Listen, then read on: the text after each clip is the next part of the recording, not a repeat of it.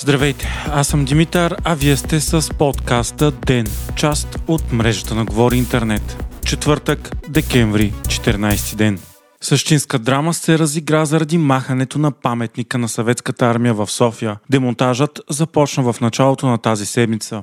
Първо, с флекс бе отрязана ръката, държаща оръжие на най-високия и централен войник от монумента, което предизвика истински пожар от коментари, спорове и колажи в социалните мрежи. След това бе отрязана и главата на войника, а по-късно и фигурата на майка с дете до него. Демонтажът се случва под оправданието, че е опасен за здравето на минуващите. Той не е бил поддържан от създаването си. Решението за махането му е вземано от различни правителства и столични управи, но до реални действия не се беше стигало до сега. Събитието е силно символично и разпалва страстите, защото разделя обществото на две.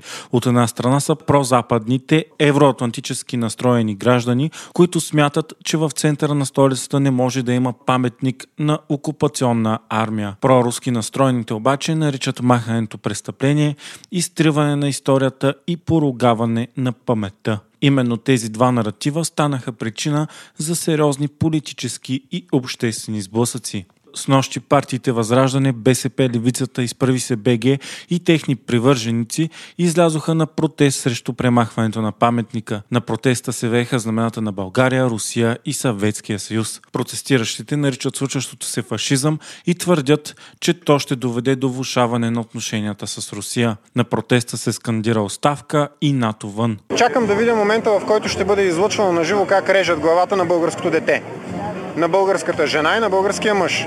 Защото нашите неграмотни фашисти, те явно не си вдигали главата нагоре да видят, че всъщност от тази скулптурна композиция само едната е на съветски войник. Другите трима са българи. Президентът Трумен Радев също взе отношение по въпроса с демонтирането на паметника. Варварското унищожаване на паметници не е само опит за заличаване на историята, но и изостря силно общественото противопоставяне, защото разрушаването на един паметник – води неизбежно до отрицанието на друг паметник.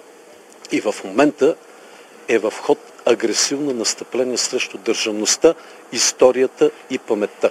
Текат разрушителни процеси, които насаждат разделение и нетърпимост в обществото. И тези, които посегнаха на символите на държавността, националният празник, българският флаг и които се готвят да похитят и Конституцията, днес режат нашата история парче по парче. Зрее дълбоко обществено възмущение, което неизбежно ще има политически последици. Напрежението се пренесе и днес в парламента, където депутатите от БСП, Възраждане и има такъв народ окупираха трибуната с жива верига и възпряха работата на Народното събрание, където днес трябваше да се гласува бюджета за здравеопазване и държавното обществено осигуряване. Действията им бяха подкрепени от президентството. Недоволството на опозицията е провокирано от премахването на паметника на съветската армия. Те са и против готвените необходимите промени в Конституцията. Депутатите бяха поведени от Костадин Костадинов и направиха жива верига по време на негово изказване от трибуната. Това пък доведе до възмущението на председателя на парламента Росен Желясков. Без никакъв законов акт, без заповед, без решение, в центъра на София безчинстват някакви хора, въоръжени с флекс. Конституционно мнозинство, което нарушава Конституцията и гази основните закони на страната, което не дава Пример, а погазва реда в държавата. Няма как и не трябва да бъде по никакъв начин толерирано. Ние няма да го толерираме. Призовавам всеки един свободен българин в тази зала, всеки един демократично мислещ българин в тази зала да дойде заедно с нас и да кажем не на беззаконието в България. Някой ще обясни ли това какво е хепанинг, перформанс? Или, или хор някакъв, който ще изпълни някаква песен.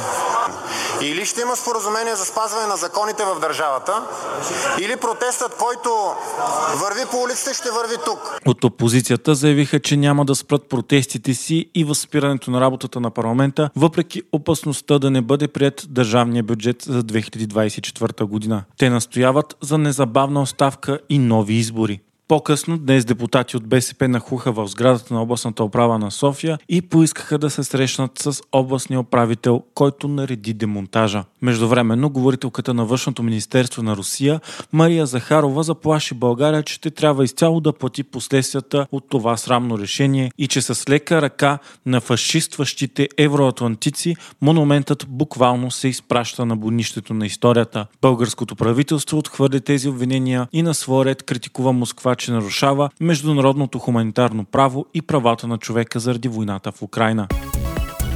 Премьерът Николай Денков призна, че България се е отказала от таксата за транзит на руски газ през страната, която трябваше да донесе стотици милиони на бюджета, а целта й бе да санкционира Русия. Таксата бе от 20 лева на мегаватт час и засягаше Унгария, Сърбия, Австрия и доставчикът Газпром. Денков заяви, че заради това премьерът на Унгария Виктор Орбан е заплашил, че ще наложи вето на приема на България в Шенген. За това и е било взето решение таксата да се отмени. Междувременно Орбан заяви, че Унгария ще блокира както началото на преговорите за членство на Украина в Европейския съюз, така и финансовата помощ за страната. Това се случи днес на среща на върха на Европейския съюз в Бруксел. Унгария е единствената страна, която блокира отпускането на финансова помощ от бюджета на ЕСА в размер на 50 милиарда евро за Киев. Владимир Путин проведе годишната си пресконференция. На нея той заяви, че мирът в Украина ще настъпи тогава, когато Москва постигне целите си от специалната военна операция, както той я нарича. Тези цели са денацификация, обезоръжаване на Украина и нейният неутрален статут. Путин твърди, че економиката на Русия е в добро положение с 2,9% безработица, рекордно ниска и очаква економиката да нарасне с 3,5%. Преди дни той обяви, че ще се кандидатира за президент за пети мандат. Междувременно, според американското разузнаване, загубите на Русия във войната са достигнали до 315 000 убити и ранени военнослужащи. Това е около 87% от личния състав, който Руското министерство на отбраната е събрало за инвазията в Украина през февруари 22. Amazon Web Services даряват 1 милион долара на Института за компютърни науки, изкуствен интелект и технологии към Софийския университет Сети Климент Охридски. Той отвори врати миналата година и целта му е да се занимава с авангардни изследвания и разработка на високи технологии. Amazon правят дарението с уточнението, че Insight е първият изследователски институт на световно ниво в Източна Европа, структуриран по образец на водещите изследователски институции в света. Според Amazon, институтът е успял да привлече изключителни международни изследователни по компютърни науки и машинно обучение, както и силни докторанти от цял свят. Вие слушахте подкаста Ден, част от мрежата на Говори Интернет. Епизодът подготвих аз, Димитър Панайотов, а аудиомонтажът направи Антон Велев.